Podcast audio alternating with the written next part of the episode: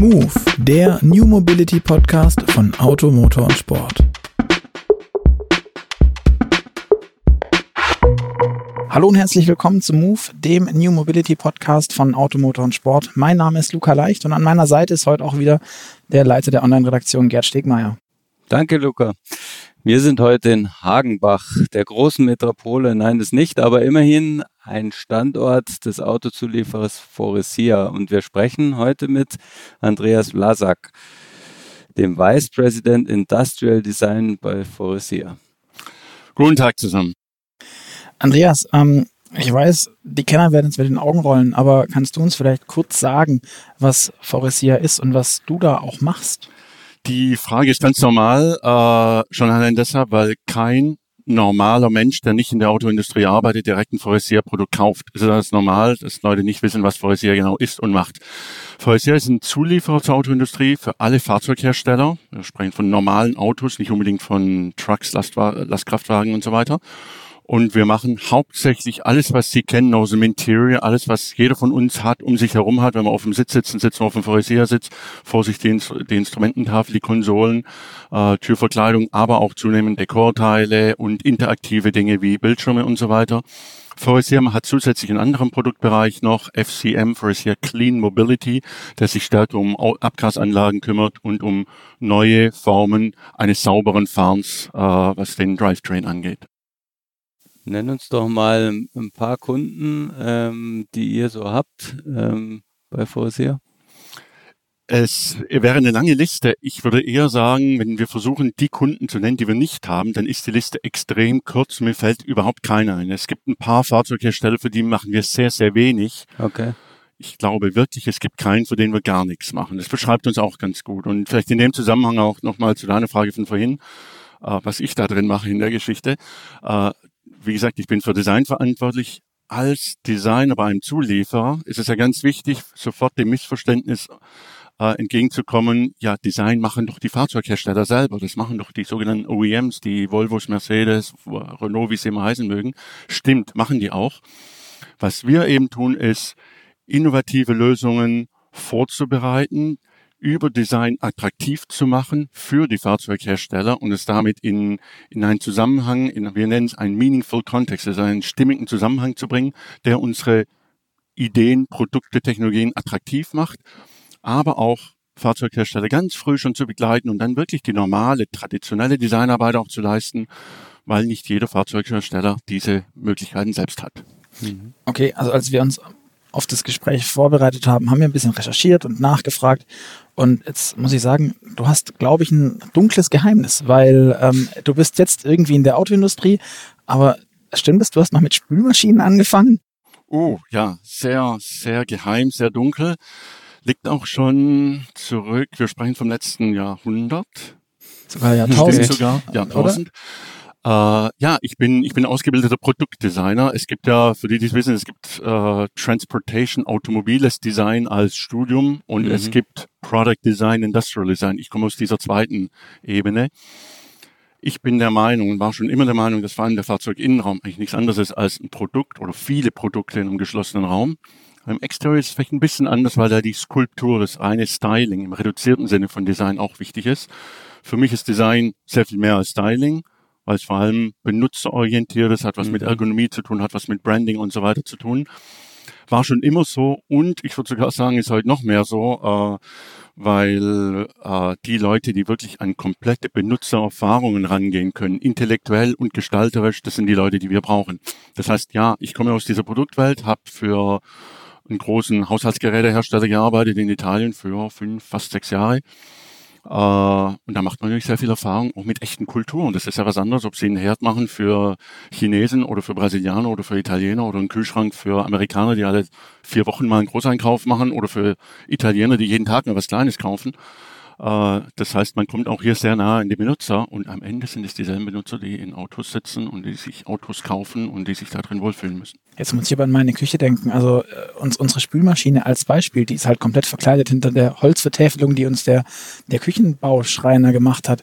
Ähm, äh, erklär mir das Design. Ist das Design dieses, dieses rotierende Ding, was das Wasser streut oder nee, was? Das zwar auch natürlich, aber es geht hier sehr stark um diese sogenannte User Interface, diese Human-Machine Interaction, also die, die Form, wie der Benutzer mit dem Gerät kommuniziert, aber natürlich auch die Gestaltung selbst der einfachsten Besteckkörbe. Irgendjemand muss es auch mal gestaltet haben. Es ist vielleicht auch einer der Gründe gewesen, warum nach ein paar Jahren der Besteckkorb die Sache einfach gemacht war und ich ein paar Mal durch die Prozesse durchging. Da ging es aber auch darum, Marken zu entwickeln. Das ist ja auch ganz spannend, ob sie an Privatkunden verkaufen oder ob sie sagen, mein Großkunde ist Ikea. Das ist auch eine wahnsinnig interessante Sache. Also selbst da hat man als Gestalter, als Designer viel Spaß und Geschirrspüler ist vielleicht extrem. Ein Herd, eine Mikrowelle und so weiter kann schon ein bisschen mehr passieren. Aber es stimmt schon, es ist irgendwo beschränkt. Der Produktbereich Automobil ist da ein bisschen weitläufiger. Also das war jetzt ein Grund, den du schon genannt hast, warum es dich zu den Autos verschlagen hat, aber würdest du dich selber auch als Car Guy bezeichnen? Nee, nicht in dem Sinne, wie es traditionell im Sinne von Petrolhead verstanden wird. Leute, die, äh, die wirklich mit, mit äh, Benzin in den Venen aufwachsen. Ich war schon im Autoliebe, habe ich gehörte zu denen, die als Kind, als Schüler in den Ecken der Papiere schon Autoskizzen gemacht hat und eben alles skizziert hat, aber vielleicht ein bisschen mehr Autos als sonst was. Irgendwo rutscht man da rein aber ich glaube, es gibt noch schlimmere Fälle als mich. Ja, aber trotzdem äh, scheint dir ja das was zu geben. Also ist es dann tatsächlich jetzt mehr ähm, Nutzerinterface und Bedienung oder magst du das auch, dich zu bewegen mit so einem Auto? Ja, ich mag es auch. Ich fahre gerne Auto. Ich fahre gerne auf schönen kleinen Passstraßen mit Fahrzeugen, die eben dort Spaß machen. Ich, ich bin, ich liebe Autos, auch alte. Ich mag natürlich alles, was so Schönes in den 50er, 60er Jahren passiert ist. Also so bin ich schon vielleicht in der, im alten Sinne ein bisschen Petrolhead. Aber das Wesentliche, was auch äh, jeden Morgen quasi wieder von neuem Spaß macht, ist ja, dass das Auto immer noch eines der faszinierendsten Objekte ist, die man sich als Privatmensch kauft und leistet, leistet. Dass es gerade durch diese große Revolution geht, wo man eben sagt, ja, vielleicht kaufe ich es gar nicht mehr, vielleicht kaufe ich nur noch Mobilität und gar nicht mehr ein Auto. Das heißt, diese ganze Industrie sich gerade in Frage stellt. Es ist ein an sich geschlossen, in sich geschlossener Raum, ob ich jetzt ein äh, ein Tischgeschirr gestalte oder eine Geschirrspülmaschine gestalte oder, oder Modedesigner bin, ich weiß nie, wo mein Produkt wirklich landet. Ein Auto Interior kann ich komplett beherrschen. Fast komplett, weil ich außer dem Insassen selbst alles beherrschen kann. Es ist schon einer der interessantesten Spielwiesen, die mir bisher begegnet mhm. sind. Und es hört nicht auf, interessant zu sein mit all dem, was gerade passiert. Also User Interaction ist genauso wichtig wie reine Ästhetik, wie sich wie zu Hause fühlen im Auto mit schönen Oberflächen es ist eben die, die Komplexität und damit die Komplettheit des Fahrzeugs und vor allem des Fahrzeuginnenraums, die den Riesenspaß macht. Aber was war denn jetzt dein, du hast vorhin schon, dass die Sachen aus den 50er, 60ern, die Autos haben dich fasziniert. Was war denn dein erstes Auto? Jetzt sag nicht irgendwie so ein Polo 1 oder so. Polo 1 war mein zweites Auto. Nee, Polo 2 war, war mein zweites Auto. Mein erstes war ein Käfer, der genauso alt ist wie ich. Ich bin 64 geboren. Ich hatte einen Käfer von 64, der damals, der aus dem Erstbesitz das war das Auto des Vaters meiner Freundin damals. Das war Erstbesitz. So ein Auto habe ich auch mal gekauft. und das hat Spaß gemacht. Klar, das hat Spaß gemacht. Schon natürlich ein bisschen, weil wir genau das gleiche Alter hatten, das Auto und ich. Aber eben auch, wenn man sich gelegentlich mal unter das Auto legen muss und nochmal die Radnaben nachfetten muss alle paar tausend Kilometer. Und das sind einfach Dinge, die man heute nicht mehr tut und schon damals, als ich ihn hatte, nicht mehr tat. Und es macht Spaß. Und wenn man ein bisschen mehr kurbeln muss, um um eine Ecke zu ja. kommen, weil es einfach noch keine Servounterstützung gab. Und wenn man auch einen Motor aufmacht, den Deckel aufmacht und man versteht noch, was drunter ist, ja. man kann noch was reparieren, im Zweifelsfall zumindest analysieren, kann ich heute nicht mehr. Das sind Dinge, die mich dem Produkt nahe brachten. Und ähm, Wurde der irgendwann getrennt oder gibt es Ja, das ist eine traurige Geschichte. Da stand, um eben geschützt zu werden, der stand in der Garage und in derselben Garage stand an einer Wand, an einer Wand Brennholz. Mhm. Und da war mal eine ganze Horde von Katzen in diesem, in dieser Garage. Was wir nie verstanden haben, dieser Brennholzstapel lag mal auf dem Auto und da gab es kein Teil, was nicht beschädigt war. Ich ja. konnte es mir damals nicht leisten. Okay. So musste ich den verkaufen. Schade. Schade. Klingt traurig. Das klingt Schmerz, traurig. wenn ich dran denke, ja.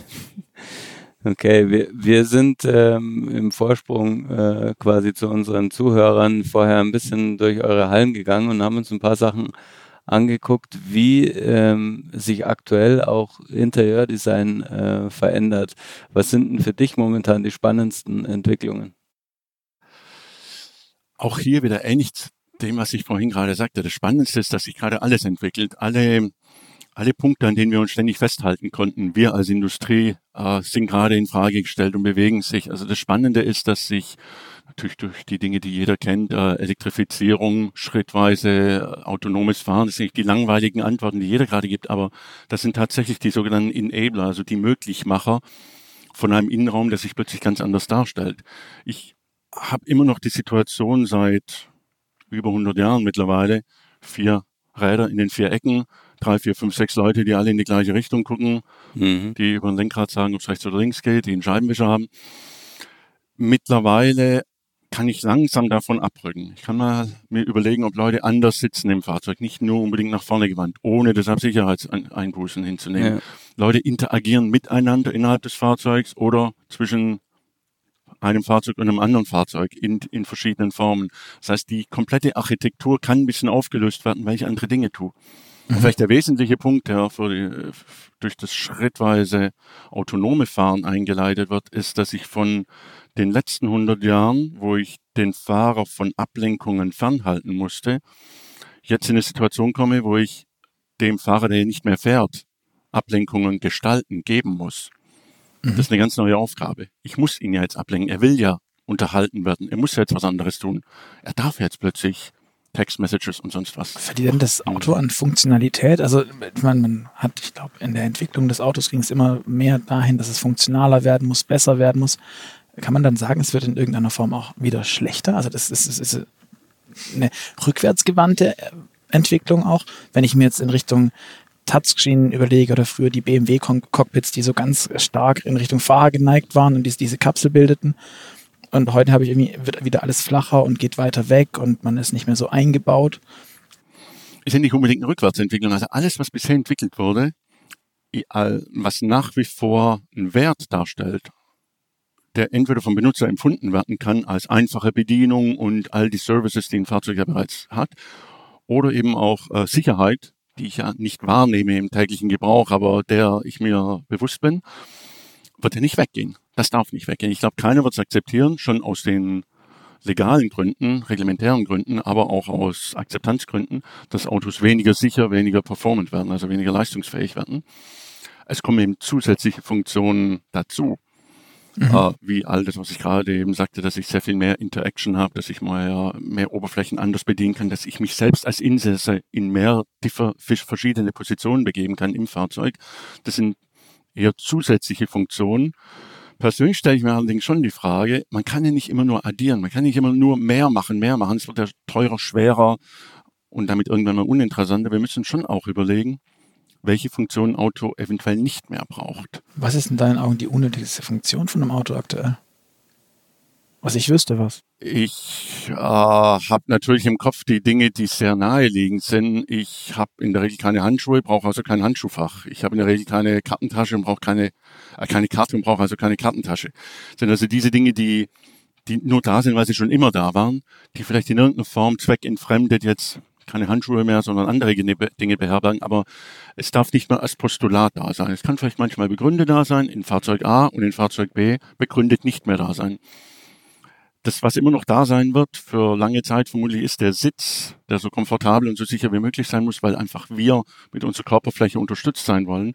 Aber schon die Tatsache, ganz egal wie ich es jetzt nenne, Dashboard, Instrumententafel, wie auch immer, das kann auch eine, eine Sache sein, die aufgelöst wird in einzelne Komponenten, nicht mehr unbedingt traditionell ein Monoblock sein muss. Hm. Hier können sich Dinge ändern. Es wird immer noch eine Türe geben, durch die man rein und raus geht, in irgendeiner Form also eine Türverkleidung benötigt. Mhm. Es gibt natürlich äh, Armauflagen und so weiter, alles was mit Komfort zu tun hat.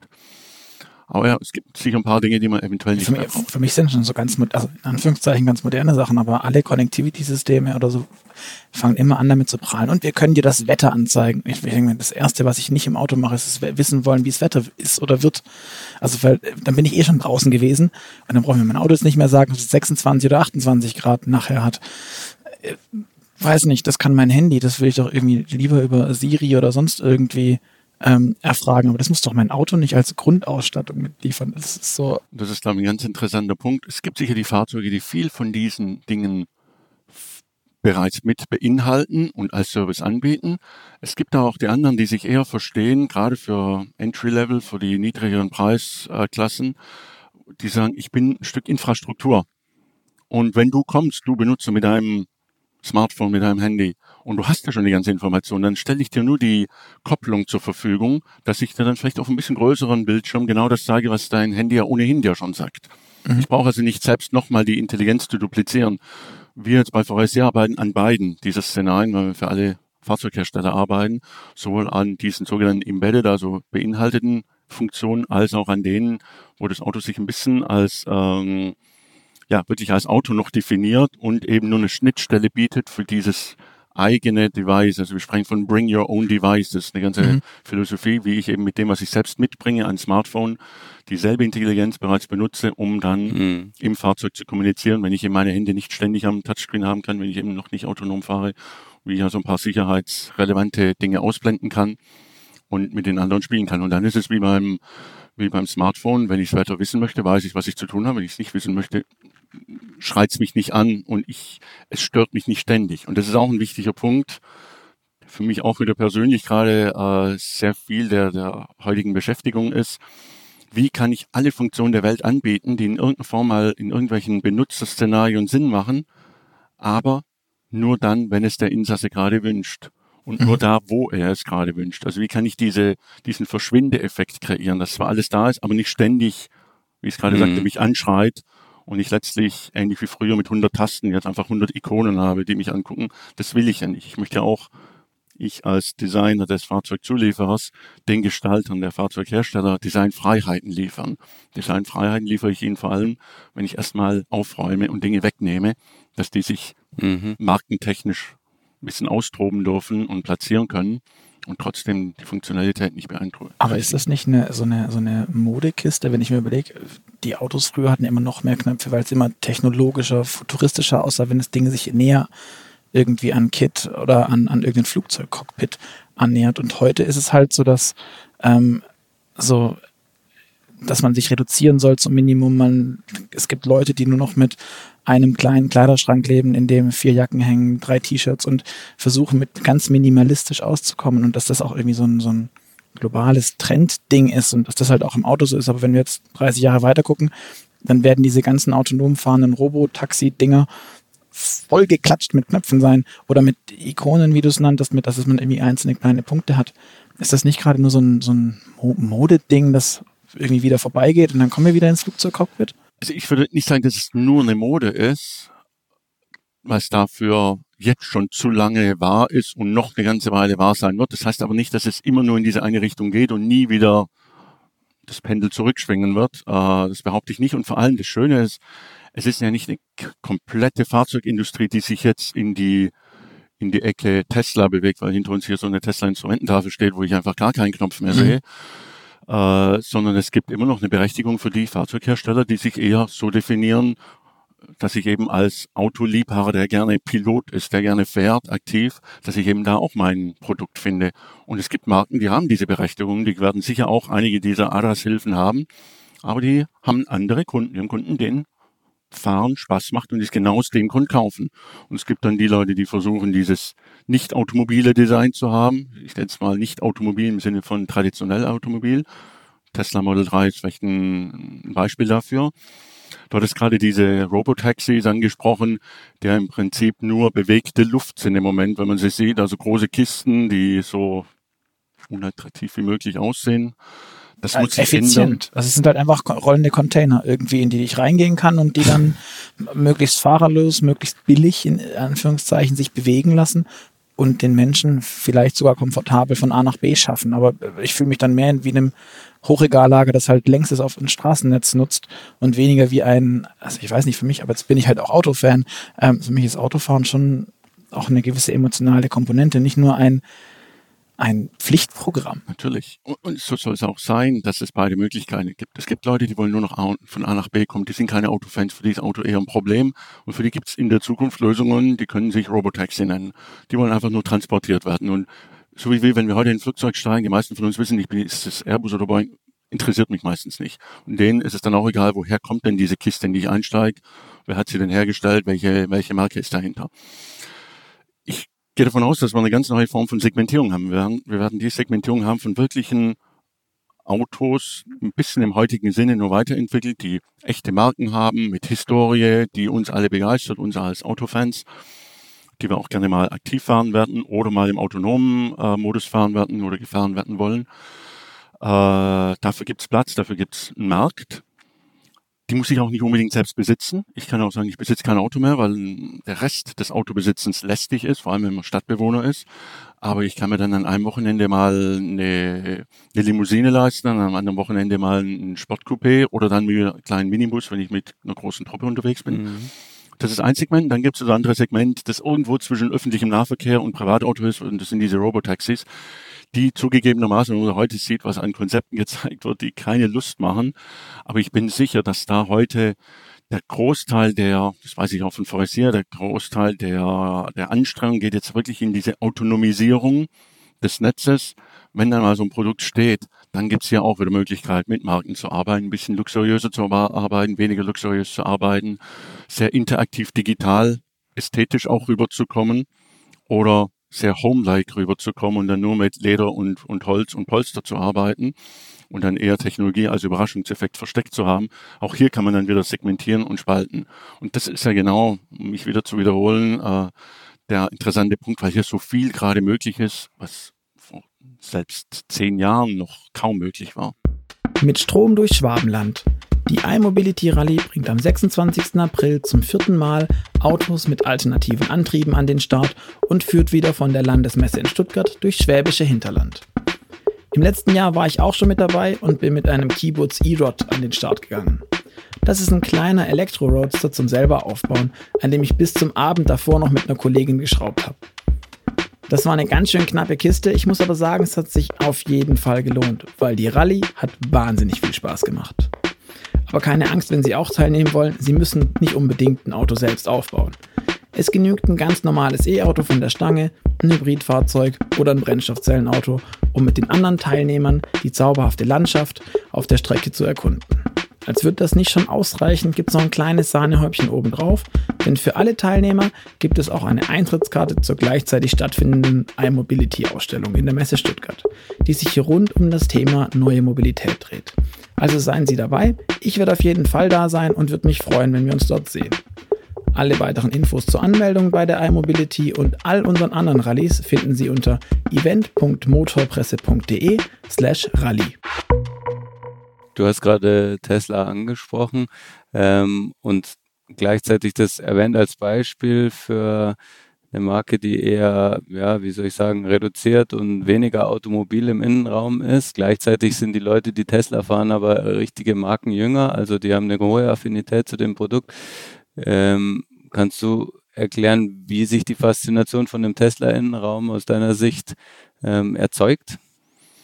Also ich denke, dass natürlich die Faszination für die Marke Tesla, die ist sehr viel größer als das Produkt selbst. Mhm. Das hat natürlich viel mit der Figur von Elon Musk zu tun und mit allem, was drumherum äh, an Geschichte und an Wahrheit schon passiert ist.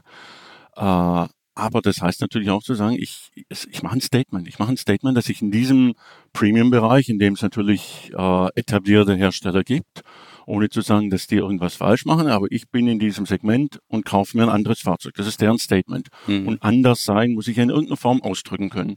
Und hier wurde vor allem im Bereich von Instrumentenhersteller spätestens seit dem Model 3 jetzt eine ganz andere Architektur gewählt. Mhm. Wenn man sich den Rest des Interiors anguckt, ist er noch ähnlicher. Ja, also da geht ja so weit, dass äh, das Handschuhfach, das auch im Tesla immer noch da ist, nicht mehr mit einer Taste zu öffnen ist, sondern quasi auch über einen Monitor ähm, und, und alles äh, super reduziert, auch wenn man sich so anguckt. Was bedeutet das für euch, wenn ihr sowas herstellen wollt? Ähm, wie anders sind die Herausforderungen? Ja, also zu der Sache mit dem Handschuhfach, das ist, da muss man jünger sein, um das gut zu finden. Da muss ich wirklich äh, einfach die Idee gut finden, dieses Switchless Instrumentpanel mhm. zu haben, also ohne, ohne irgendwelche Knöpfe und Tasten. Findest du das denn gut? Ich finde es persönlich aus Usability-Gründen natürlich schlecht, wenn ich in ein Menü gehen muss, um Handschuhfach zu öffnen. Okay. Natürlich. Aber auch ich bin jemand, der solche Fehler, sage ich in Anführungsstrichen, mal gerne mitmacht, wenn ich eine Marke liebe und sie dafür belohnen möchte, dass sie irgendwas Spezielles mhm. tut. Also ich ich kann mir vorstellen, dass Leute einfach mal mitgehen, weil sie sagen, das ist bis zu Ende durchgedacht und da nehme ich auch ein paar Schwachen, Schwächen mit. Ha, Habe ich also kein Problem mit. Persönlich könnte ich mir das durchaus vorstellen, die Marke, über die wir gerade sprechen, dafür trotzdem zu kaufen. Mhm. Äh, was ist aber jetzt, und das war ja der zweite Teil deiner Frage, was es jetzt tatsächlich für uns bedeutet, wenn wir mit diesen Leuten zusammenarbeiten, ist natürlich auf einem ganz anderen Level. Äh, es findet sehr viel schneller statt. Mhm. Also Entwicklungszeiten, die sonst traditionell für Innenraummodule zwei, drei Jahre sind, eineinhalb Minimum, aber ja meistens schon zwei plus, können hier mal bis zu, bis zu einem Jahr runtergeschraubt werden. Und trotzdem muss sehr viel Innovation reingebracht werden. Mhm. Wir müssen trotzdem validieren, es muss trotzdem sicher sein. Es muss trotzdem Designschleifen durchlaufen, wo mal plötzlich Änderungen stattfinden, zum Moment, wo wir sagen, oh, es ist doch eigentlich viel zu spät, um hier noch was zu ändern. Wir als großes Unternehmen, das es gewohnt ist für die traditionellen Fahrzeughersteller, sehr solide Prozesse durchzulaufen, müssen hier sehr viel agiler plötzlich werden. Wir mhm. mussten sehr viel intern umdenken was mir persönlich natürlich auch sehr viel Spaß macht, weil, es eben zu diesem Wechsel führt. Äh, wir müssen in der Lage sein, Risiken auf uns zu nehmen, sie aber dann auch mit dem Kunden, in dem Fall Tesla, bei uns zum Beispiel jetzt, aber es trifft auch, auch andere zu, diese Risiken auch mit denen zu teilen und zu sagen, hey, hier gehen wir ein Risiko ein, wir nehmen ein Stück, aber ihr nehmt auch ein Stück auf euch. Wenn wir irgendwann mal merken, dass wir hier ein Problem haben, das genau zu diesem Zieldatum bis zu diesem Zielpreis hinzukriegen, dann gibt es vielleicht einen Plan B, den wir bereithalten müssen.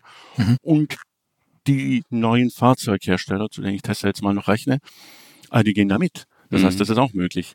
Es ist wirklich interessant, dass wir die Form, wie wir Risiken eingehen, wie wir Innovationen vorvalidieren und während des Prozesses dann hundertprozentig durchvalidieren, wie wir diese Prozesse schnell durchlaufen. Da müssen wir, mussten wir einiges lernen, uns anders organisieren, kleine Teams aufbauen, wo jeder im Team mehrere Dinge machen muss. Also wir müssen damit auch schneller werden, dass wir die Zahl der Leute reduzieren pro Entwicklungsprojekt, damit man einfach schneller arbeiten kann, dass es weniger Kommunikationsverlust gibt. Mhm. Ja, und am Ende einfach in der Lage sein, äh, auch mal einzelne Schritte auszulassen. Nicht alles dreimal mit vielen Prototypen zu testen, sondern sehr viel digital bereits äh, zu testen. Aber das heißt, dass der Job, den ihr mit einem, mit einem etablierten Hersteller, einem VW, einem BMW oder wem auch immer macht, ja. ist ja dann ein ganz, ganz anderer, wie ihr mit ihr Tesla macht. Ihr macht ja auch meines Wissens nach das Interieur von, von beiden. Ähm, das ist ja ein komplett anderes Ding. Also müsst ihr dann die eine Hälfte der Kundschaft kriegt ihr quasi Anweisungen, die ihr umsetzt und beim anderen den Hälfte noch laufen aus dem Kindergarten raus? Oder wie darf ich mir das vorstellen? Ja, keine, keine ist genau Kindergarten, weil selbst diese neuen Fahrzeughersteller, du hast jetzt gerade Byton genannt, da gibt's noch ein paar andere, natürlich, die oft aus Kalifornien oder aus China kommen, oft irgendwelche Standorte dann noch in Europa haben, wie Byton zum Beispiel. Äh, die werden ja auch zum Teil zusammengesetzt aus Leuten, die aus dieser traditionellen Fahrzeugindustrie genau. kommen. Das heißt, für uns, ja, die Projekte laufen sehr anders ab, aber wir können die gegenseitig voneinander profitieren lassen und das eine befruchtet das andere. Das heißt, für die etablierten großen Fahrzeughersteller, die schon seit immer da sind, die sind sehr interessiert, weil sie wissen, dass wir bei Tesla, Lucid und so weiter arbeiten, zu wissen, wie wir das machen. Die wollen davon lernen. Die haben ja in, intern nicht unbedingt dieselben Challenges bereits hinter sich, wissen aber, dass wir sie bereits hinter uns haben. Das mhm. heißt, für uns ist es durchaus eine angenehme Position, dass wir da helfen können. Aber auch andersrum, all diese neuen kommen natürlich unter anderem auch deshalb zu uns, weil sie wissen, dass wir eben hier einen Megan, dort einen Golf, dort einen Volvo XC60 und so weiter machen, die eben in großen Stückzahlen jeden Tag in hoher Qualität vom Band laufen. Das heißt, es sind zwei Welten, die sich aber ständig gegenseitig befruchten und die nähern sich auch an, mhm. zwangsläufig. Mhm. Wir haben vorher auch nochmal über Tesla und das Risiko gesprochen, als dann das Model 3 sich so verzögert hat ne? und Elon Musk von der Produktionshölle äh, spricht. Ähm, da hast du vorher was gesagt, fand ich ganz spannend, ähm, dass diese Verzögerung, die natürlich für euch bedeutet, ihr kriegt später euer Geld, ähm, gar nicht so das Schlimme war, weil es eine andere, auf eine andere Weise wieder kompensiert war. Willst du das nochmal darstellen? Ja, schlimm ist es immer, wenn man kein Geld bekommt, logisch. Und das wird sich nicht ändern. Das ist einer der wenigen Konstanten bleiben. Ähm, aber klar, es ist, es ist natürlich so, dass wir von vornherein, dadurch, dass die Prozesse schneller und kürzer sind, natürlich auch Entwicklungen kostengünstiger machen. Allein dadurch, dass wir nur ein Jahr dran arbeiten anstatt zwei Jahre mhm. oder nur eineinhalb anstatt drei Jahre.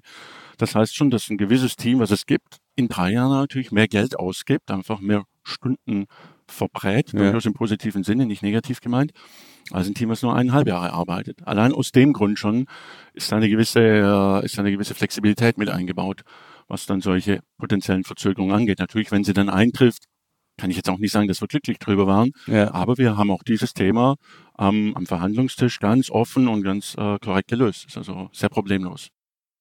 Wie ist das? Ähm, ihr, ihr, kümmert euch um Innenräume. Jetzt wird, jetzt müssen wir leider immer wieder dieses Tesla-Beispiel strapazieren, aber jetzt wird beim Tesla häufig der Innenraum ja gerade kritisiert, dass die Verarbeitung hier und da nicht passt und dass alles so ein bisschen komisch ist ich stelle mir vor, wenn ihr jetzt mit einem etablierten arbeitet, könnt ihr sagen, hey, wir haben hier ein Lastenheft. Das Lastenheft war so ultra detailliert. Wir mussten das genauso machen, wie es jetzt ist. Wir hatten ja keine Wahl. Bei einem Tesla seid ihr aber viel mehr gefordert, auch Eigeninitiative zu zeigen, selber mit voranzugehen. Trifft es einen dann nicht, wenn dann hinterher einer von, von uns Autoleuten kommt, Autojournalisten kommt und sagt, naja, ist schon ganz nett, aber ganz ehrlich, es klappert nach zwei Wochen. Ähm, würde uns treffen, wenn es zuträfe, uns wird auch immer mal wieder zutreffen. Beim Tesla jetzt ganz konkret hat vorher zum ersten Mal beim Tesla Model 3 mitgearbeitet. Also alles, was Model S und ähm, X war, betrifft uns nicht. Äh, und hier vor allem die Instrumententafel, die Luftausströmer, wo mir zumindest noch keine großen Kritiken bekannt sind. Äh, aber klar, das passiert natürlich. Äh, und es passieren auch solche Dinge, die wie bei, wie bei Smartphones, äh, das, was auf den Markt kommt, ist eben noch nicht so 400-prozentig durchgetestet, dass dann nichts mehr passiert. Dann passiert mhm. manchmal noch was. das heißt, es wird auch ein bisschen akzeptiert, dass man da so, ich würde jetzt nicht sagen, mit einer Beta-Version auf den Markt kommt, aber ein bisschen was davon ist, ist durchaus drin. Und das ist ein Teil von diesem Shared Risk, von diesem geteilten Risiko, mhm. das ich vorhin ansprach. Äh, es ist schon wahr, aber es ist natürlich unser Bestreben, hier auf gar keinen Fall in irgendeiner Form das Risiko einzugehen, zu sagen, ja, wir können schnell, aber dann ist weniger gut. Nee, das darf nicht passieren. Auch hierum, hier geht es ja darum, dass die Leute, die neuen Fahrzeughersteller zu Freusher kommen, weil sie genau die Qualität haben wollen, die wir in irgendwelchen Audi A6, A8 und so weiter, Volkswagen Passat, Mercedes S-Klasse und so weiter, gibt es eine lange Liste, die wir dort abliefern da dürfen wir schon aus unserem eigenen DNA, Markenbewusstsein heraus nicht von abweichen. Ähm, ja, du hast ja vorher schon erwähnt auch, ähm, ihr arbeitet auch mit beiden zusammen. Äh, du hast auch schon Kontakt gehabt mit unserem ersten Podcast-Gast, äh, Carsten Breitfeld. Ähm, und das ist ja ein Beispiel für einen noch größeren Bruch eigentlich mit traditionellen Interieurs. Also es gibt ein Display, das geht von ganz links bis ganz rechts vorne rüber. Ähm, und da kann man sich jetzt so als traditioneller Autofahrer auch fragen, was ist denn da der Sinn? Also so viel Ablenkung braucht kein Mensch. Ähm, noch fährt das Ding ja nicht autonom. Ähm, wie, wie stehst du dazu und, und wo siehst du den Sinn vielleicht von so einer Anordnung? Also Zwei Punkte dazu. Das erste, noch das Auto nicht autonom. Es ist ja heute wichtig schon, dass viele, und Biden ist nicht, Biden ist nicht der einzige, jetzt schon antizipieren, wenn es dann mal ein bisschen autonomer wird. Mhm. Das heißt, eine Plattform, die heute gestaltet wird, die noch zu 100 oder zu 95 Prozent selbst gefahren wird, es wird noch dieselbe Plattform sein, wenn sie dann vielleicht nur noch zu 60, 70 Prozent selbst gefahren wird. Das ist ein Teil der Antwort schon. Also es wird antizipiert ein Fall, der eintritt, bevor das Fahrzeug ausläuft. Und der, die zweite Antwort äh, auf deine Frage des Sinns ist, äh, neue Fahrzeughersteller, die noch keine Marke, noch keine bekannte Marke sind, die man noch nicht kennt, die müssen ja wirkliche Gründe liefern, warum ich jetzt genau dieses Auto kaufe von, ich als normaler Kunde, von einer Marke, von der ich davor noch nie was gehört habe, anstatt mhm. jetzt auf irgendwas Vertrautes zurückzugreifen. Und es sind eben oft diese, diese Alleinstellungsmerkmale. Und wer sich auch nur mal zwei Minuten lang irgendwo auf dem Social Media was von beiden angeguckt hat, der wird im Kopf behalten, hu, da drehen sich die Sitze ein bisschen und da ist dieses Coast-to-Coast-Display von A-Säule zu A-Säule. Und das merke ja. ich mir. Das ist nicht just another SUV, einfach das hunderterste von derselben Kategorie. Sonst ist ein mhm. anderes Fahrzeug. Also allein die Tatsache, anders zu sein, kann man jetzt aus Sinnhaftigkeitsgründen sagen, ist ein bisschen zweifelhaft als ja. Anlass zu nehmen, aber es ist eine Berechtigung, um sich aus einer Masse abzuheben. Und letztlich wollen die Leute ja etwas kaufen, weil sie sich unterscheiden wollen von dem, was sie eben nicht kaufen. Mhm. Das heißt, ähm, an der Stelle geht jetzt, ähm, sage ich mal, die Emotion mit dem Autokäufer an ganz anderer Stelle durch als vielleicht vorher, oder? Vorher ging es ums Fahren, wie liegt er in der Kurve? Und hier ist es mhm. einfach ein technisches Merkmal, ja, wo ich schon beim Einsteigen halt mich freue, dass ich das größte Display. Ähm, Klar, es ist letztlich kaufen wir Fahrzeuge und Mobilität sehr oft immer noch aus, aus Leistungsgründen, Performancegründen. Früher ging es um PS und wie liegt's in der Kurve und in bestimmten Fahrverhältnissen und Höchstgeschwindigkeit weiß ja heute keiner mehr. Was ist die Höchstgeschwindigkeit vom Auto oder selbst die, die Leistung in PS oder Kilowatt weiß ja kaum noch einer. Wird ja alles abgeriegelt im Zweifel. auch das. Äh, aber es, es ging ja dann auch dazwischen, als die ersten Hybridfahrzeuge kamen und dann elektrische Fahrzeuge, gab es auch diese, diese neue Leistungsorientierung. Wie kann ich denn am grünsten von A nach B kommen? Weil ich habe ja auch auf den, auf den mhm. Anzeigen plötzlich diese Green Meters, also die verschiedenen Formen mir anzuzeigen, dass ich hier meine Performance nicht mehr dadurch zeige, dass ich schneller war, sondern dass ich grüner war, also weniger verbraucht habe ja. als andere. Und das ist ja letztlich derselbe menschliche Trieb, Leistung ja. besser zu sein im direkten Vergleich. Und genau mit demselben Trieb kann ich jetzt auch in die Richtung gehen zu sagen, ich habe ich hab das größte Display, ich habe ja. den schwenkbarsten Sitz, ich habe verschiedene andere Dinge. Da ist nichts Schlechtes dran. Jedes, jedes andere Produkt, das wir kaufen, viele andere Produkte, zumindest teure, für die wir viel Geld ausgeben, werden ja zum großen Teil auch von ähnlichen Motivation, Motivationen ja. getrieben. Ja, verstehe. Und das ist auch schön so, weil es gibt eben die Möglichkeit, immer noch sportliche, schnelle, äh, leistungsstarke Autos aus dem, aus diesem Grund zu kaufen und eben sparsame, grüne, ökologische aus jenem Grund zu kaufen und dann eben andere, die, wo die Leistung eher in Konnektivität gemessen wird. Mhm wo du gerade Konnektivität sagst, das ist für mich immer so, so ein Ding mit dem ganzen Bedienelementen. Wir haben es vorhin schon angedeutet, ähm, der Tesla hat gar keine Knöpfe mehr, der Byton wird jetzt, glaube ich, auch nicht überfrachtet werden mit Knöpfen, der wird dafür überfrachtet werden mit Displays. Auf dem Lenkrad soll einer sein, dann einmal das komplette Armaturenbrett wird voll sein. Ähm, wenn wir jetzt mal weiterdenken Richtung autonomes Auto, ähm, wie sieht es dann in deinen Augen aus? Werden wir dann rundum bestrahlt mit Displays sein? Wir sind ja vorhin hier durchgelaufen, dann habt ihr auch schon äh, uns, uns so eine, ihr habt das liebevoll Badewanne genannt, so eine Sitzkiste mit so einem mit so einer Plexiglasumrundung dran, die ihr quasi mit einem Impuls milchglasförmig machen kann, die man dann ähm, mit einem Projektor bestrahlen kann. Werden wir irgendwann so rund um Display sein und es wird gar keine Knöpfe mehr geben? Und wenn ja, wie, warum? Also laufe ich denn durch das Auto und das ist eigentlich gar nicht da. Äh, persönliche Meinung dazu? Nein. Es wird irgendwann mal, werden die Leute sagen, auch zu Hause lebe ich ja nicht in einer Bubble aus AMOLEDs. Genau. Oder aus OLEDs. Sondern äh, ich begebe mich ja dann oder umgebe mich ja dann mit, mit Möbeln aus echtem Holz und mit äh, mit Pflanzen und mit anderen Dingen, die ganz anderen Motivationen wiederum folgen. Das heißt, es ist derzeit natürlich ein bisschen die Faszination Display, Touch, Interaction oder multimodale Interaktion vor allem. Ich kann direkt auf dem Display was tun. Ich kann natürlich mit traditionellen Eingabeknöpfen arbeiten. Ich kann aber auch mit Gesten, mit, mit Stimme äh, kontrollieren. Also diese Multimodalität, die fasziniert die, die Größe der Displays oder die Zahl der Displays. Gibt natürlich ganz neue Möglichkeiten. Das autonome Fahren erlaubt mir diese Möglichkeiten auch zu nutzen. Mhm.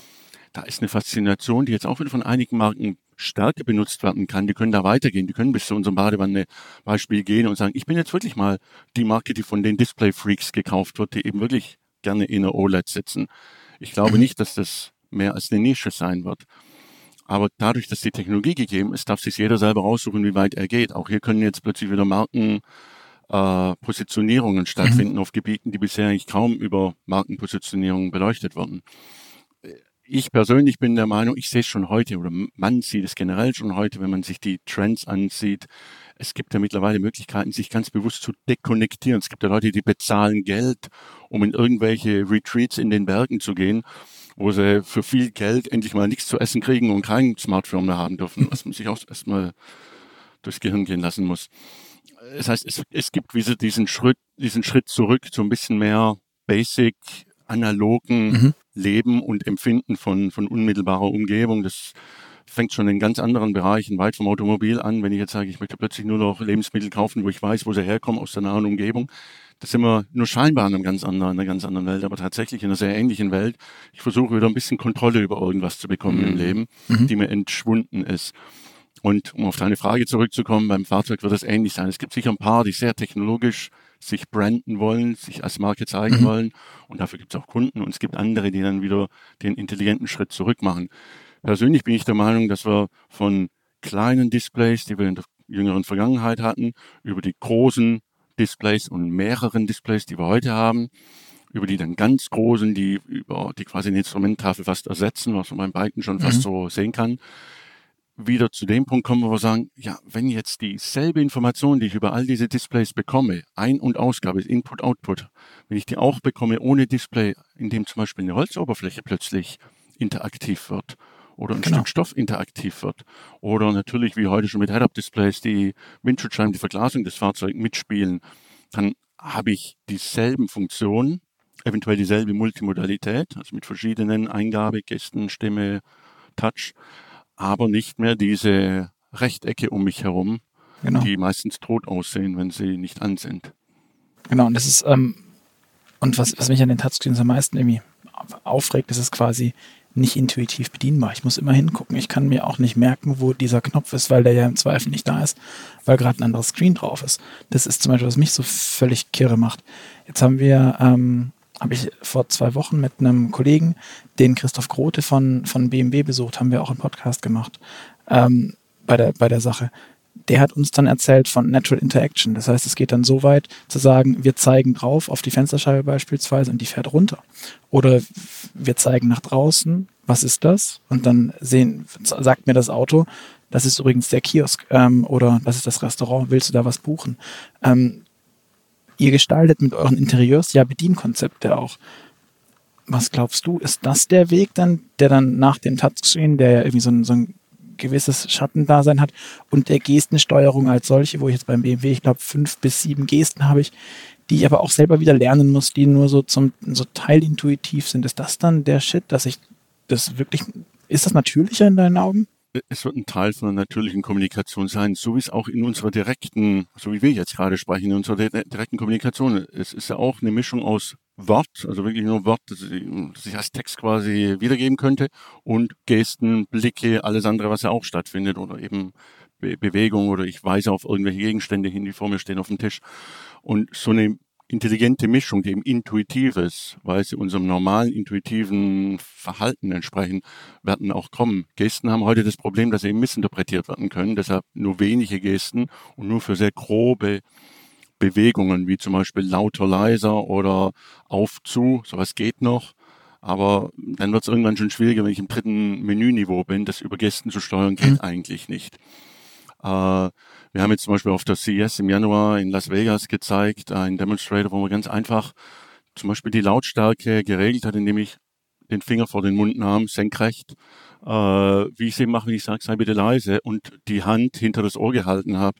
Wenn ich sage, ich, ich höre nicht gut, so ich möchte es gerne ein bisschen lauter haben und es hat funktioniert. Das sind so die kleinen sehr einfach sich mhm. merkbaren, auch wieder ikonenhaften Dinge, die, wie, wie sie Apple ja, sie angefangen haben mit ihren Applications, so intelligent mhm. gemacht haben, dass einfach Dinge so, so stimmig waren, dass wenn man sie einmal gesehen hat, einmal muss man sie lernen, ja, aber wenn man sie einmal gesehen hat, wird man sie nie wieder vergessen. Klar ist, ja.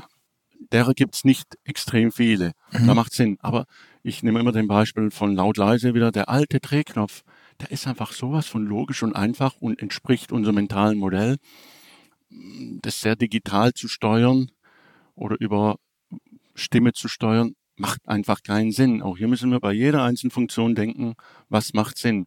Aber dann ist natürlich auch jeder Benutzer anders.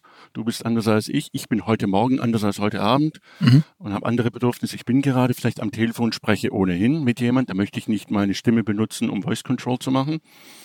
Ah, das heißt, meine Bedürfnisse ändern sich auch im Abhängigkeit von meiner jeweiligen Situation. Das heißt, hier müssen wir auch, wie ich vorhin schon sagte, multimodal arbeiten und eben mit Redundanzen, also mit äh, Vervielfältigungen von derselben Funktion über verschiedene Eingabe- und Ausgabemodalitäten arbeiten.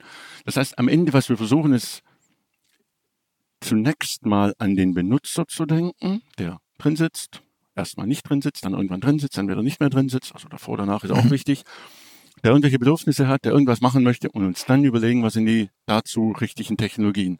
Anstatt andersrum zu kommen, ich habe hier ein Touchscreen, was kann ich alles machen damit? Hm.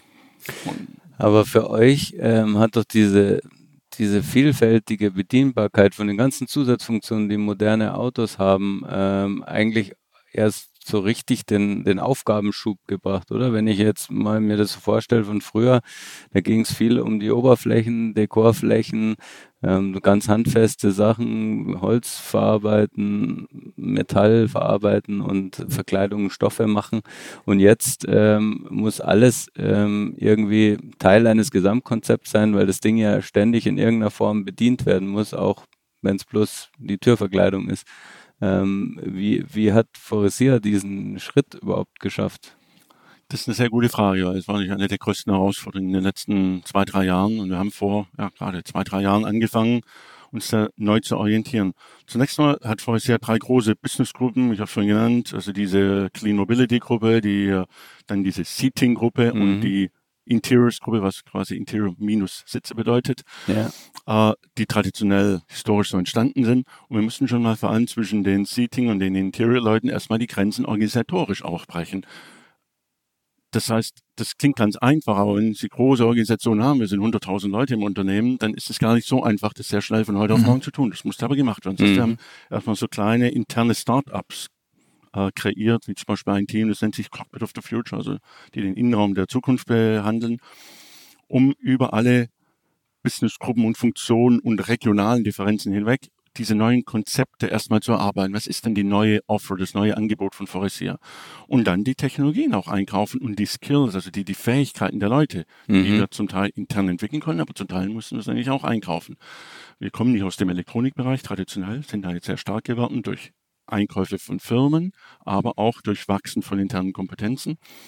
Und einer der wichtigsten Punkte ist eben, all das zu tun, ohne das Traditionelle, was du gerade ansprichst, zu vergessen. Mhm. Weil es nicht nur additiv ist, sondern es muss wirklich physisch und intellektuell ineinander greifen. Das heißt, wir haben uns vorhin was angeguckt, wenn eine Instrumententafel plötzlich, die hart aussieht, sich plötzlich bewegt und in diese Morphing-Situation gerät, wo sich eine Instrumententafel verformt, weil sich ein Bildschirm in eine andere Position bewegt. Ich also von einem aktiven Fahrmodus in einen relaxten, zurückgelehnten Videoanschaumodus äh, mhm. umwandle.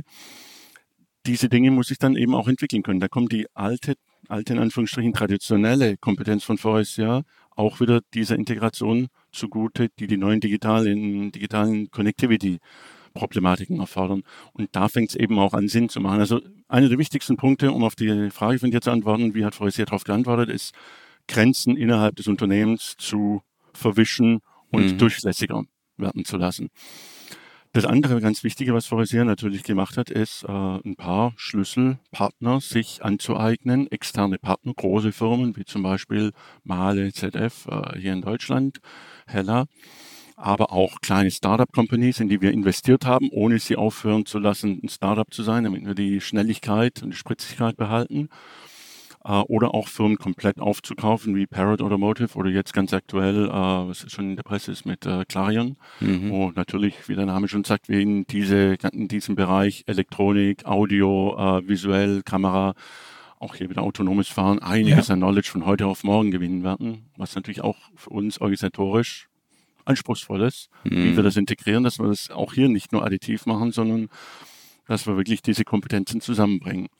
Und ich bringe das Beispiel, was ich ganz kurz vorhin schon angedeutet habe. Ich habe ein Stück traditionelles Holz, was einfach nur schön sein möchte und sich traditionell anfühlt. Wenn das dann plötzlich hinterleuchtet wird und ich drauf äh, Taste und dann habe ich noch ein taktiles Feedback durch ein Stück Holz und das verformt sich dann vielleicht sogar noch ein bisschen, hat eine andere Farbe plötzlich. Dann habe ich eben all diese Welten in wenigen Quadratzentimetern plötzlich vereint. Mhm. Dazu muss man eben diese kritische Größe haben und dieses Ökosystem von verschiedenen Partnern bewegen oder in Bewegung setzen können. Was fehlt euch da dann noch oder seid ihr damit jetzt vollständig?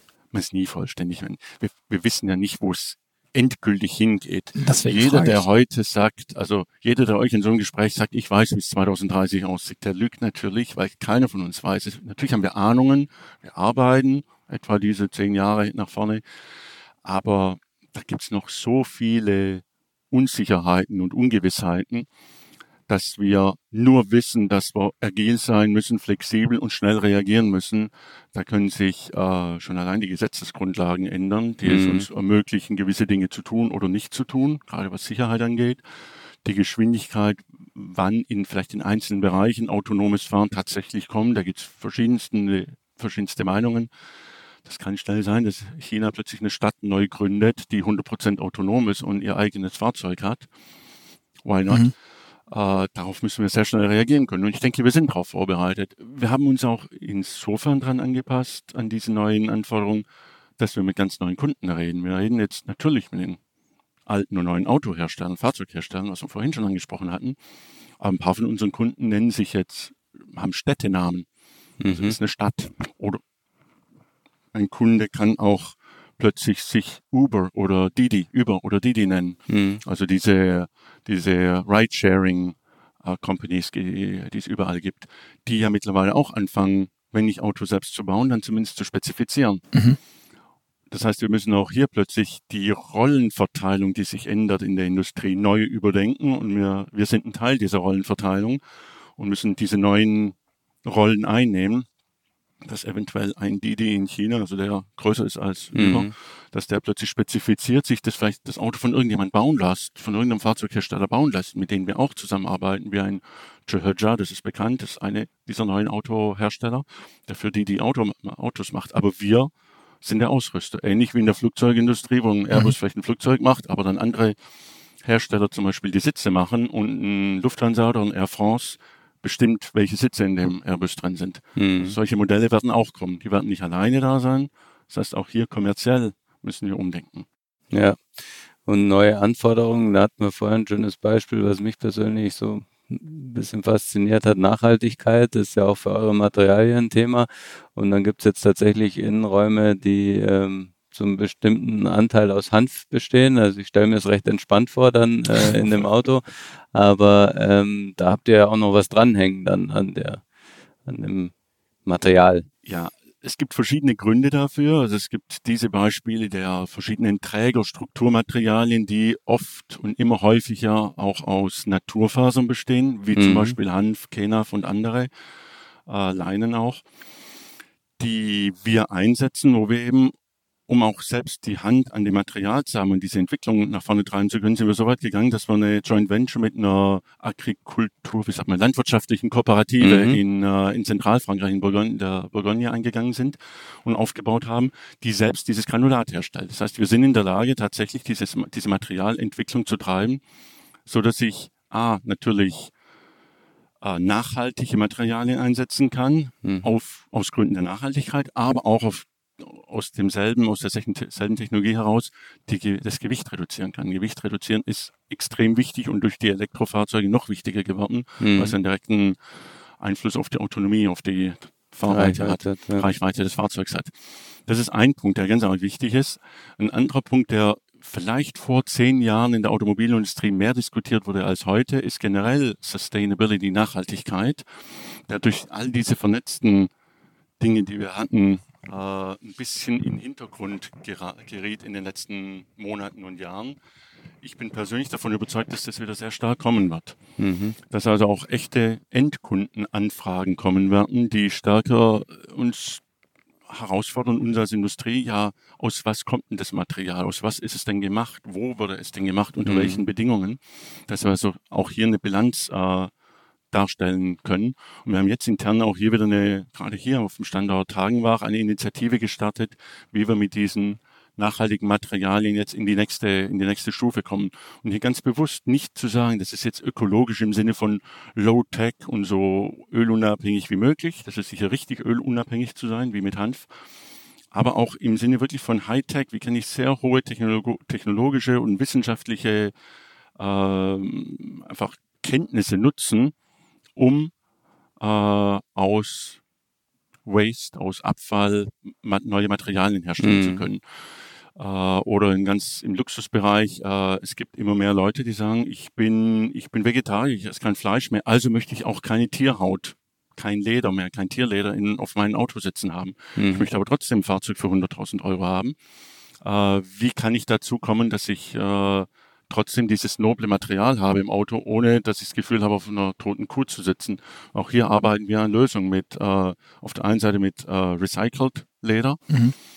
auf der anderen Seite mit, was wir Vegan Leather nennen, also mit äh, natürlichem Material. Ich spreche jetzt hier nicht über Polyurethan oder PVC, was auch vegan wäre in dem Sinn, äh, sondern aus natürlichem Material, das zu Leder verarbeitet wurde, was aber aus, aus einer Pflanze entsteht. Mhm. Zum Beispiel Banane, Ananas und so weiter. Da arbeiten wir an konkreten Materialentwicklungen.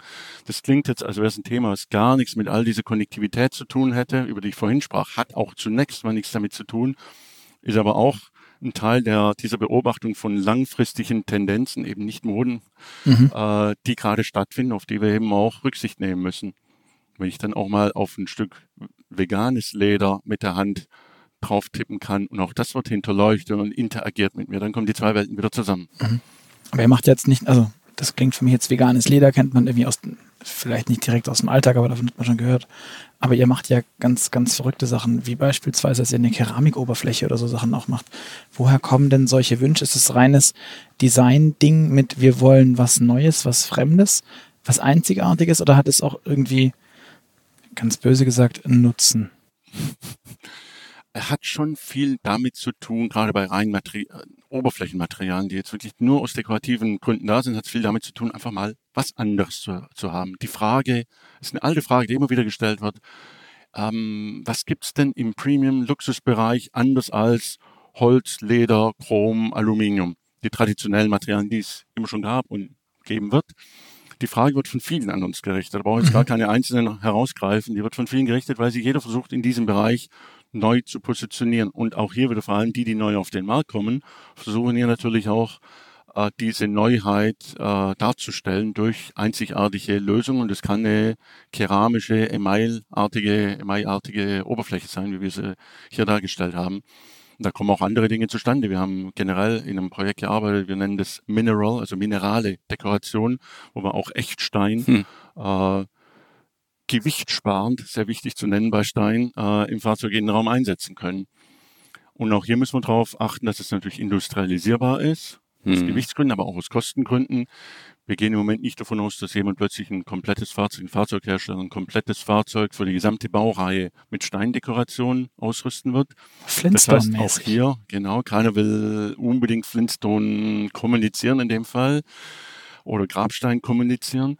Aber auch hier ist es wichtig, dass wir sagen, wie kann ich vielleicht, wenn es nur zwei Prozent der Serie sind, wie kann ich die mhm. trotzdem auf den Markt bringen, ohne, ohne mich über in Investitionen eben zu schädigen. Das heißt, wir haben Lösungen gefunden, dass ich mit derselben Spritztechnologie, Investitionen, also Werkzeuge, Maschinen, äh, diese Version abbilden kann, ohne eben neu investieren zu müssen. Und dann kann man sich solche, in Anführungsstrichen, Spielereien auch mal erlauben. Und da kann, kann ich auch in dasselbe Werkzeug mal ein Stück Fischhaut reinlegen. Haben wir gemacht. Auch das funktioniert natürlich Ohne auf deine Frage zu kommen, das macht dann irgendwann keinen Sinn mehr. Aber man kann Dinge einfach mal ausprobieren. Ein Stück Aluminiumdekoration hat auch keinen anderen Sinn, als einfach nur schön zu sein. Naja, ist vielleicht langlebig oder nicht so, nicht so, äh, besteht irgendwelche Nivea-Tests, die dann nicht, wo dann Farbe nicht runtergeht oder sowas, weil die, das Fett alles rauslösen würde. Also es kann ja schon sein, dass der Alu irgendwie halt langlebig ist zumindest. Was jetzt ich mir ich stelle mir gerade vor, wie man mit so einem creme verschmierten Finger so eine Fischhaut zieht, dann am Ende noch so eine Schuppe am Finger klebt.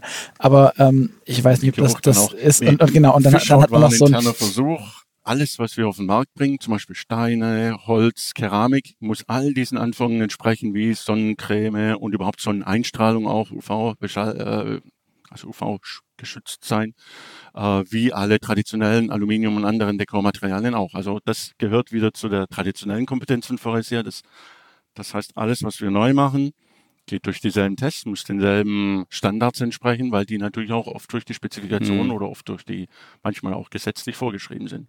In dem Fall ist es jetzt nicht gesetzlich, sondern durch Firmenstandards, aber geht bei uns mhm. durch dieselben Tests durch. Wir haben natürlich da eine Erfahrung, wenn man das mal für Holz gemacht hat, dann kann ich es auch für Gräser machen und für andere Naturmaterialien. Mhm. Und wenn ich es mal für Keramik gemacht, dann bin ich im mineralen Bereich, dann geht es auch für Stein, dann weiß ich zumindest, was ich testen muss. Die Regeln sind ein bisschen mhm. anders. Bei Holz ist es auch so, dass ein Holz sich vom anderen Holz unterscheidet. Da haben wir natürlich auch viel gelernt in den letzten Jahren. Aber es geht am Ende immer darum, dass es qualitativ in jedem Fall, in jeder, bei jeder Sonneneinstrahlung, Strahlung, bei jedem, bei jedem cremebehafteten Finger funktioniert mhm. zu einem marktgerechten Preis zu einer marktgerechten Qualität. Das heißt aber, das Auto mit Schiefertafel drin ist quasi prädestiniert für den Volvo-fahrenden Lehrer. Schade, dass es keinen Saab mehr gibt. Stimmt. Äh, es klingt jetzt, als hätten ich es versucht so hinzubiegen, aber natürlich ein skandinavischer Fahrzeughersteller, der diese Echtsteine sieht, die natürlich einer skandinavischen Ästhetik entsprechen, der findet es sehr gut, was wir da gezeigt haben. Mhm. Klar. Nicht der Einzige, aber auch. Wir, wir hören jetzt schon, ähm, wie vielfältig ihr eigentlich unterwegs seid. Ähm, ich habe auch mitgekriegt, ihr habt ziemlich viele Standorte ähm, und ihr habt eine hohe Reisetätigkeit bei euch im Konzern. Ähm, Wie ähm, legst du denn deine, deine Kilometer zurück und wie legst du sie am liebsten zurück? am liebsten auf dem Fahrrad, aber sehr selten. Ähm, nee, klar, ich bin natürlich viel unterwegs, weil äh, wir unsere Designer auf der ganzen Welt verteilt haben und unsere Kunden auf der ganzen Welt verteilt haben. Das sind zwei Gründe, warum, also auf der ganzen Welt heißt für uns automobile Welt, wo es Automobilstandorte mhm. gibt. Äh, und das heißt natürlich Reisen. Das heißt, ich bin ständig irgendwo und nirgends oft. Äh, und das ist natürlich sehr, sehr viel im Flieger, zwangsläufig, im mhm. Flugzeug. Uh, jetzt, wenn ich hier nach Hagenbach, also Großraum Karlsruhe komme, das ist uh, äh, 40 Minuten von Straßburg entfernt, da fahre ich von Paris, wo ich wohne, uh, in weniger als zwei Stunden mit dem Zug hin und nehme mhm. dann 40 Minuten ins Auto. Das ist eine angenehme Sache, wenn ich im Zug sehr angenehm arbeiten kann. Mache ich lieber als im Flieger, aber die meisten Distanzen sind ja im, im Zug eben nicht zu überbrücken. Aber klar, ich bin viel in USA, China, Indien, sonst wo. Äh, wir haben jetzt mittlerweile auch andere Fahrzeughersteller als Kunden. Wir sind jetzt öfter in Vietnam, weil jetzt noch plötzlich Autos gebaut werden. War früher auch kein automobiler mhm. Standort. Mhm. Auch hier bewegt sich ein bisschen was. Äh, aber ja, ich lege viel Zeit im Flugzeug zurück, viel Reisezeit. Das ist natürlich potenziell eine tote Zeit. Persönlich für mich merke ich, wenn ich mal eine Woche nicht im Flugzeug sitze oder im Zug, dann lese ich weniger. Und ich lese gerne. Also ich sehe das auch positiv. ja.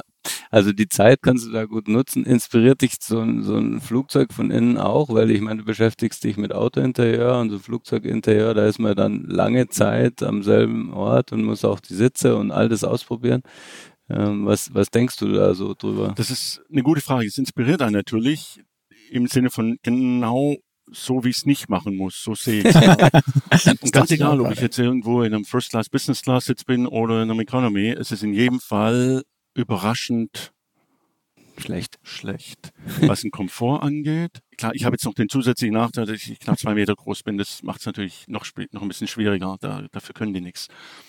Aber ich habe schon mal manchmal verglichen, das hat so ein bisschen was mit Genfer Konvention für Menschenrechte zu tun. Das tut man den Leuten an, die zahlen dafür weil am Ende ist es ja für viele nach wie vor, die vor allem Privatreisen, ist es ja eigentlich ein Premium Treatment, was sie sich geben, um einmal im Jahr irgendwo in Urlaub zu fahren mhm. und müssen da durchgehen. Das fängt ja schon im Flughafen an mit all dem, wie man, wie man durch Sicherheitskontrollen geschleust wird.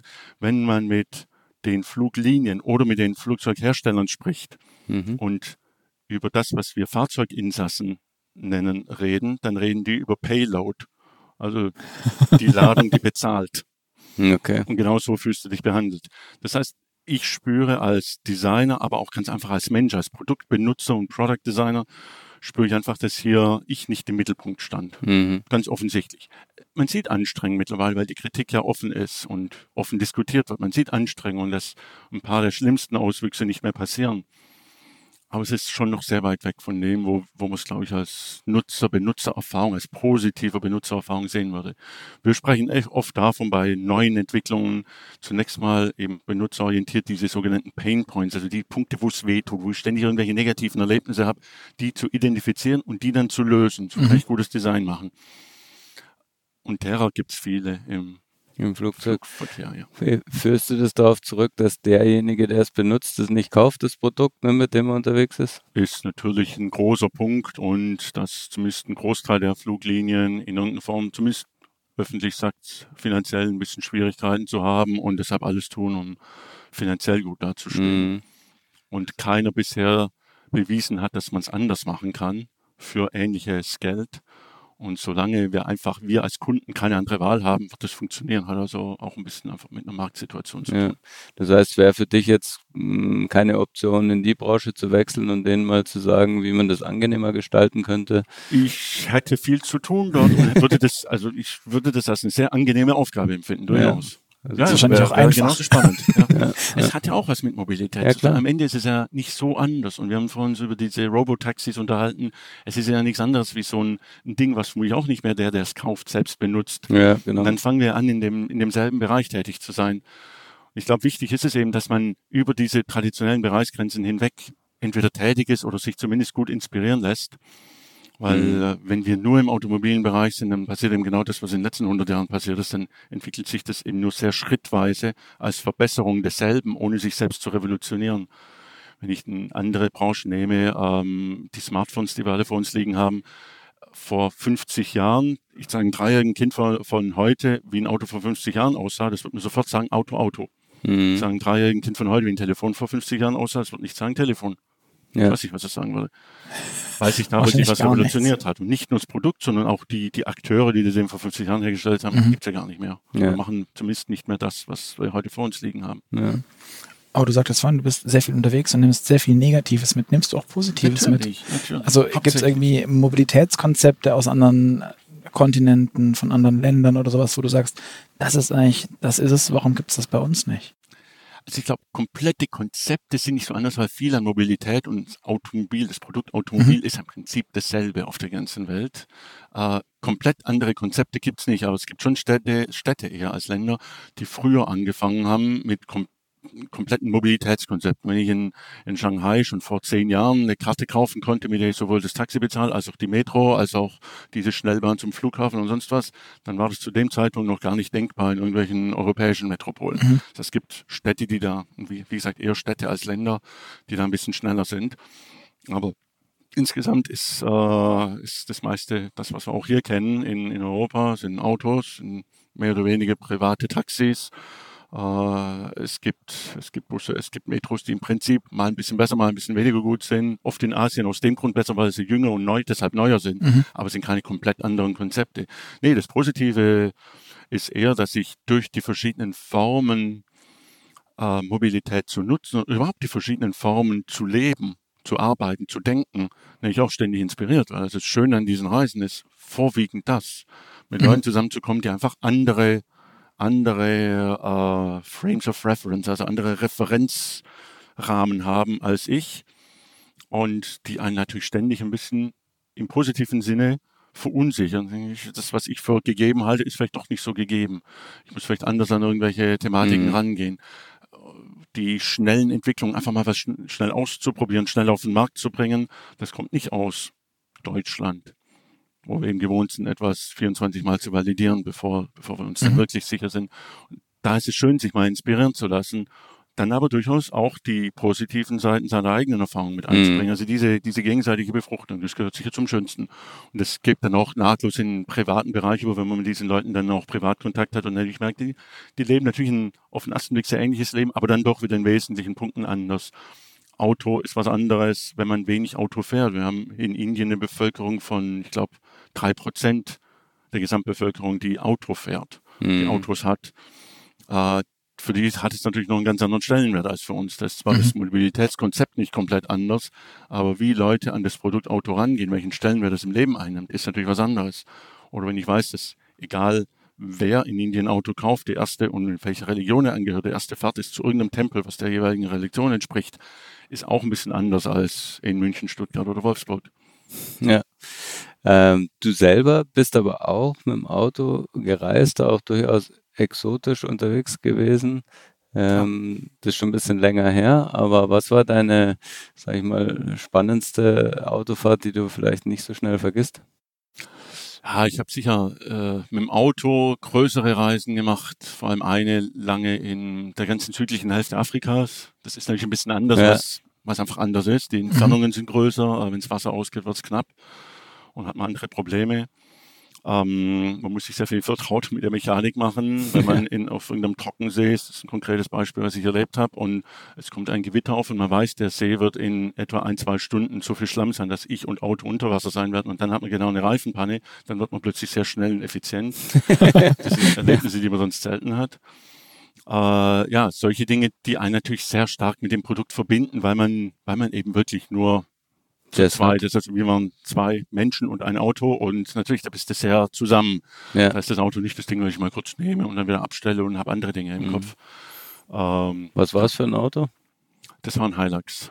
Okay. Äh, Toyota. Heute, also, heute noch eine Verbindung zum, zu so einem Auto? Ja, zu diesen Pickups insofern schon. Also ich würde mir jetzt keinen der heutigen noch traditionellen Pickups kaufen, aber gerade wenn man in so einer Gegend lebt, dann ist das auch ein Spaßfaktor, weil man ist wirklich so verbunden mit der Erde, weil man merkt, er ist wirklich gebaut für solche, für solche Strecken. Und ich muss zugeben, dass ich äh, jetzt erst vor kurzem wieder ein bisschen weicher geworden, geworden bin, als ich über den Rivian so ein bisschen mehr über neue Pickups gehört habe, das persönlich. Ja. Und wir sind stolz, dass wir da so ziemlich alles auch machen im Innenraum. Sehr gut. Ähm, und was für ein Auto fährst du jetzt? Also ich fahre jetzt selbst nur ein 508 Peugeot Mhm. Wagon, sehr vernunftgetrieben, praktisch. Und dadurch, Aber dass ich in. Paris lebe, ist es ja eigentlich schon unvernünftig, überhaupt ein Auto zu haben. Mhm. Äh, Ich brauche es, weil ich immer auch mal dahin muss, wo es mit öffentlichen Verkehrsmitteln wirklich schwierig ist. Unsere Tech-Center sind ein bisschen außerhalb von Paris, Ja. ein bisschen schwieriger zu erreichen. Aber in Paris, äh, entweder ist man Autoliebhaber und hat so ein, zwei, drei Oldtimer in Garagen, aber dann kostet die Garagenmiete so viel wie ein komplettes Haus hier in Hagenbach.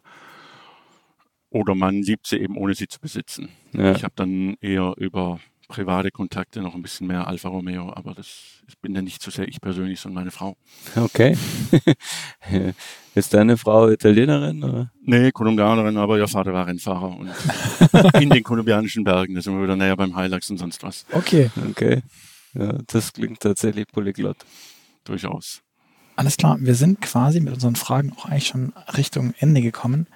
Ähm, zum Schluss, jeder, der den Podcast kennt, äh, weiß es, am Ende kommen noch zwei Fragen oder eine Handvoll Fragen, bei denen du dich für die eine Seite oder die andere Seite entscheiden musst. Welcher Typ bist du? Streamingdienst oder CD und Schallplatte? Huch. Eher Streamingdienst, aber ich mag manchmal CD-Schallplatte. Schallplatte. Und Ferrari oder Tesla? Tesla. Google oder Apple? Apple. Das Loft in der Stadt oder das alte Bauernhaus? Da ist eine ganz eindeutige Aussage beides. Ich habe beides und mag beides und möchte beides nicht aufgeben. Im Auto bist du eher der Typ, der vorne oder hinten sitzt? Vorne. Ah, am Lenkrad, also da, wo es passiert. Und auf der Fahrer- oder Beifahrerseite? Fahrerseite eben, ja. Datenschutz und AGBs, bist du der Typ Aluhut oder gib mir den Dienst, ich akzeptiere alles? Eher Zweiteres, auch wenn ich es oft bereue, aber ich bin eher Zweiteres. Mit schlechtem Gewissen dann? Ja, ja, ja, durchaus. Mit dem ich aber dann wieder ganz gut lebe. Motorradfahren oder Fliegenfischen? Fliegenfischen, witzigerweise. Überrascht mich jetzt selber, ja, ich glaube. Ich habe es noch nie gemacht. Star Wars oder Star Trek? Ähm, wenn es geht, gar keins, aber eher Star Wars. Äh, Kaffee oder Tee? Kaffee, viel. Steak oder Falafel? Steak, so sehr ich Falafel liebe. Und bist du eher der Typ Nachteule oder der Typ Lerche? Das hat viel mit dem Reisen zu tun. Ich bin beides und gar nichts. Ich, das ändert sich. Ich bin beides. Okay, alles klar. Dann Andreas, vielen, vielen Dank für das nette und interessante Gespräch. Ja, euch vielen Dank. An alle da draußen, ähm, vielen Dank fürs Zuhören. Ihr hört uns bei der nächsten Episode ähm, wieder. Bis dahin freuen wir uns auf euer Feedback. Deshalb bewertet uns bitte auf iTunes, ähm, schreibt uns E-Mails an podcast.move-magazin.de und sagt, euch, wie es, äh, sagt uns, wie es euch gefallen hat. Und wir hoffen, ihr seid beim nächsten Mal wieder dabei. Bis dahin. Tschüss. Herzlichen Dank, Andreas. Danke. Tschüss.